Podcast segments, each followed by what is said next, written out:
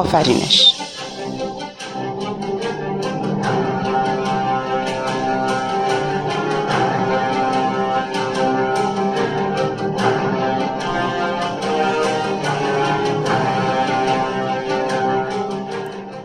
دیو پرسید آخه از کجا بدونیم باید از کی بخوایم استادمون بشه؟ گفتم من میدونم. گاراژ پدرم پر بود از تمام جزئیات زندان و زندگی در زندان، از جمله به لطف شکست دادن رئیس زندان در بیلیارد تمام پرونده های زندانیان.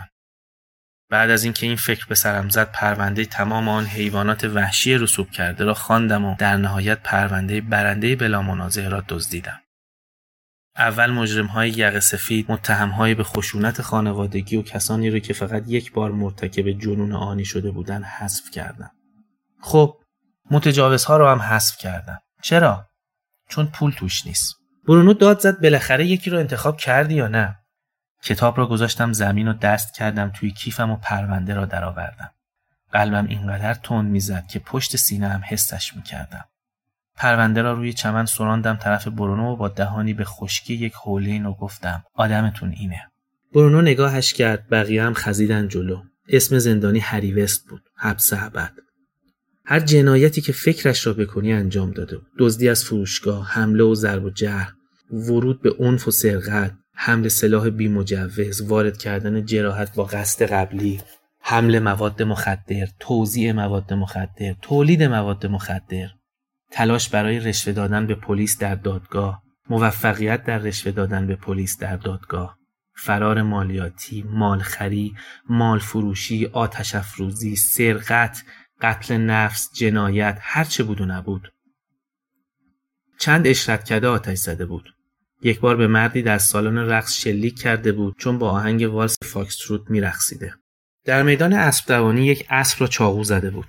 آرنج و دست و پا و انگشت شکسته بود، رباط و تکه و ذره و ماده شکافته بود. پرونده اولین جرمش به 50 سال پیش برمیگشت. چرا اون؟ روی پا پریدم. دنیای زیرزمینی خلافکاری، قمار و فحشا رو تحت پوشش داره. اشرتکده‌ها و کلوب‌های شبانه، همه اتفاقا همینجا میافتن. شما یکی رو لازم دارین که با تمام اینها ارتباط داشته باشه. ضمناً بارها دستگیر شده باشه. یه آدم غیر قابل اعتماد به هیچ دردتون نمیخوره. کارم حرف نداشت. میدانستم دارم چه میگویم. پسرها تحت تاثیر قرار گرفته بودند. یک نگاه دیگر به زندگی و روزگار هری وست انداختن. اینطور که به نظر میرسید بیشتر از نصف عمرش را تنها در یک سلول گذرانده بود. زندگی با بدوی کم. ادامه دادم غیر ممکنه بفهمیم جایگاهش توی دنیای زیرزمینی خلافکارها کجاست. ولی اگه حتی تلفن هم جواب داده باشه باز هم اینقدر توی این دنیا بوده که بدونه اوضاع همه چیز از چه قراره. حرفم رو گوش کنید. آدمی که لازم داریم همینه. به هیجان آمده بودم. هیچ کس مرا اینطوری ندیده بود. چشم‌هایشان موشکافانه نگاهم می‌کردند. صدای ضعیفی در سرم میگفت به جنایت تشویقشان نکنم، ولی تقریباً تمام عمر راه رفتنم را صرف پروردن ایده‌های عجیب و غریبی کرده بودم که جز کارولین کسی حتی یکی‌اش را هم نشنیده بود تا حالا. برونو گفت برین سراغش و فوراً معده‌ام جمع شد. چرا؟ واکنش فیزیکی عجیبی درونم جریان داشت. به محض اینکه پیشنهادم پذیرفته شد، دیگر ازش بدم آمد. حالا دیگر به نظر ایده احمقانه و فاجعه بار می آمد. وقتی تنهایی در سرم بود بیشتر دوستش داشتم. حالا که پایش به دنیا باز شده بود دیگر مسئول چیزی بودم که دیگر هیچ کنترلی رویش نداشتم. این اولین نبرد من بود با ایده ها. نبردی که تمام زندگیم ادامه پیدا کرد. نبرد بر سر اینکه کدامشان باید اعلام شوند و کدامشان بسوزند و نابود و دفن شوند. از آنجایی که برونو و دیو سابقه دار بودند، تصمیم بر این شد که تری به دیدن هری وست برود و بعد نتیجه را به گروه اعلام کند. یک روز صبح زود وسط زمستان قبل از مدرسه همراه تری رفتم زندان. خیلی مشتاق بودم بروم، نه فقط به خاطر اینکه ایده خودم بود، چون هرگز به قصری که پدرم ساخته بود نرفته بودم. آن روز از شهر قابل دیدن نبود. لایه زخیمی از مه خاکستری نیمی از تپه از جمله زندان را بلیده بود و داشت مثل مار پایین می‌خزید تا به ما که به زور از تپه بالا می‌رفتیم برسد. در میانه راه دیوار بی‌ثبات مه روبروی ما قرار گرفت. حلقه می‌شد و گره می‌خورد. رفتیم وسطش، وسط سوپ. قشنگ 20 دقیقه هیچ چیز ندیدیم. برای اینکه صعودمان سخت‌تر هم بشود، باران هم شروع کرد به باریدن و جاده خاکی منتهی به زندان تبدیل شد به رودخانه‌ای از گل. تمام مسیر به کلم فوش می‌دادم. دهن لغ. وقتی دروازه سنگین زندان از میان مه سر برآورد تمام تنم لرزید. تری خوشبینانه لبخند زد. چرا نگران نبود؟ چطور یک موقعیت واحد یکی را اینقدر میترساند که دوست دارد خودش را با رشته‌های اعصابش خفه کند ولی دیگری را شاد و شنگول می‌کند. آن طرف دروازه نگهبانی تنها سیخ ایستاده بود. وقتی به میله‌ها تکیه دادیم با کنجکاوی نگاهمان می‌کرد. گفتم می‌خواهیم هری وست رو ببینیم. بگم کی اومده؟ مارتین و تریدین. نگهبان با بدگمانی نگاهمان کرد. فامیلین؟ نه. پس واسه چی می‌خواید ببینیمش؟ تری گفت پروژه مدرسه و یواشکی به من چشمک زد. پشت دروازه باد مه را پراکنده کرد و برای اولین بار زندانی را که باعث شده بود مجله اسم شهر ما را بگذارد بدترین جای زندگی در نیو ساوت ولز از نزدیک دیدیم. از شهر شبیه یک دژ مستحکم بود ولی از نزدیک نه. در واقع یک ساختمان واحد نبود. 4 عمارت بزرگ ساخته شده از آجر قرمز با ابعاد یکسان. به همان بیخاصیتی و زشتی ساختمان مدرسه مان و اگر در پیش زمینه رشته‌های سیمخاردار را نمی‌دیدیم بیشتر شبیه ساختمان‌های اداری معمولی بودند. نگهبان خم شد جلو و سرش را به دروازه سرد فشار داد. پروژه مدرسه؟ آره. چه درسی؟ تری گفت جغرافی. نگهبان سرش را با بیحالی خاراند. فکر کنم استکاک انگشتان با پوست سرش مغزش را مثل موتور راه انداخت. آها. قفل دروازه را باز کرد و صدای غرغر بلند شد. من هم موقع وارد شدنمان به مجموعه زندان همان صدا را تقلید کردم. نگهبان پشت سرمان گفت همین مسیر رو بریم تا برسیم به پاسگاه بعدی. آرام راه می‌رفتیم. هر دو طرفمان سیم خاردار کشیده شده بود. سمت راستمان حیاتی سیمانی بود که زندانی‌ها توش با تنبلی به مه ضربه می‌زدند.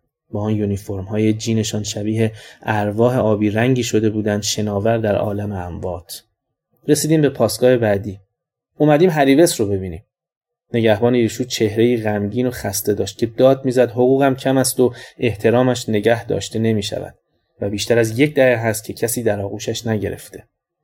بی هیچ سلام و علیکی دست کرد توی جیب‌هایم و زیر رویشان کرد.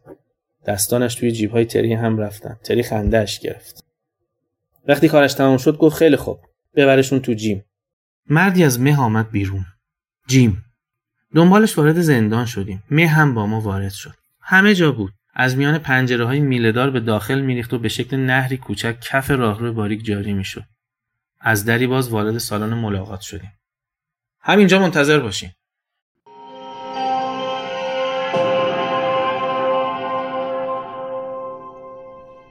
در اتاق جز میزی دراز که هر دو طرفش صندلی گذاشته بودن چیز دیگری وجود نداشت. نشستیم کنار هم که هری وست روبروی من بنشیند. ولی نمیدانم چه شد که دلم ریخت. اگر می آمد و کنار ما می نشست و همه مجبور می شدیم زل بزنیم به دیوار چه؟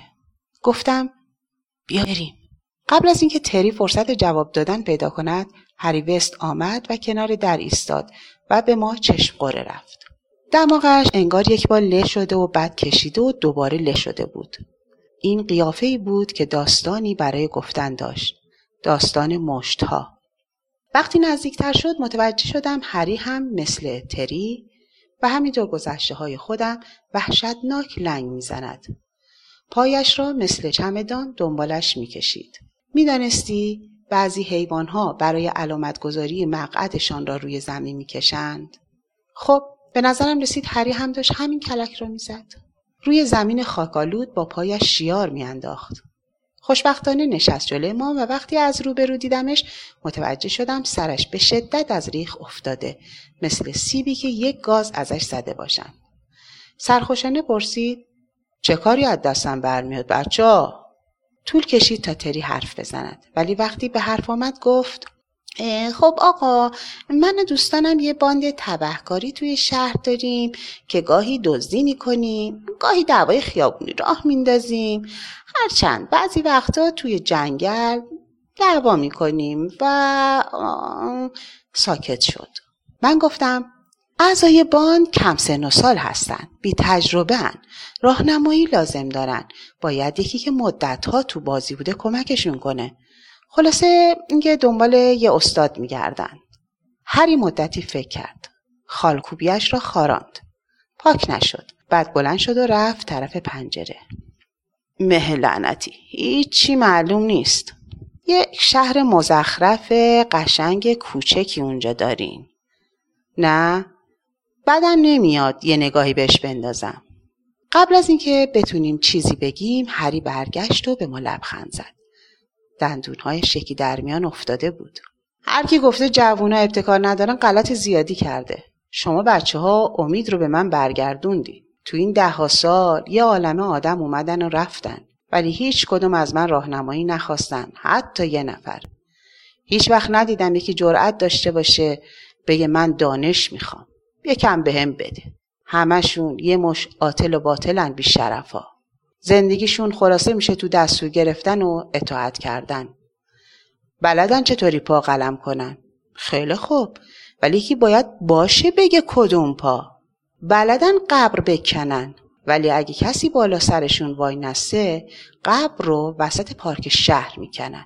2 تا کوچه اونورتر پاسکاپولیس.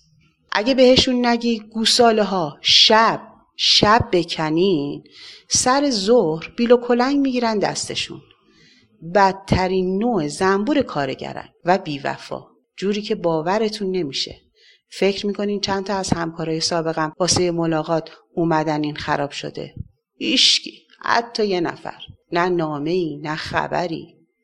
باید قبل از اینکه با من آشنا بشن میدیدینشون.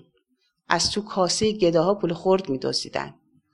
آوردمشون تو، راه و چاه و نشونشون دادن، ولی اونا راه و چاه نمیخوان. میخوان تمام روز عرق بخورن و قمار کنن و با هر جایی ها هش رو نشت کنن. 1-2 ساعت بس دیگه. نه؟ هی، شما تفنگم دارین؟ تری به نشانه نه سر تکان داد. ظاهراً هری داشت خودش را گرم می‌کرد. ناگفته زیاد داشت.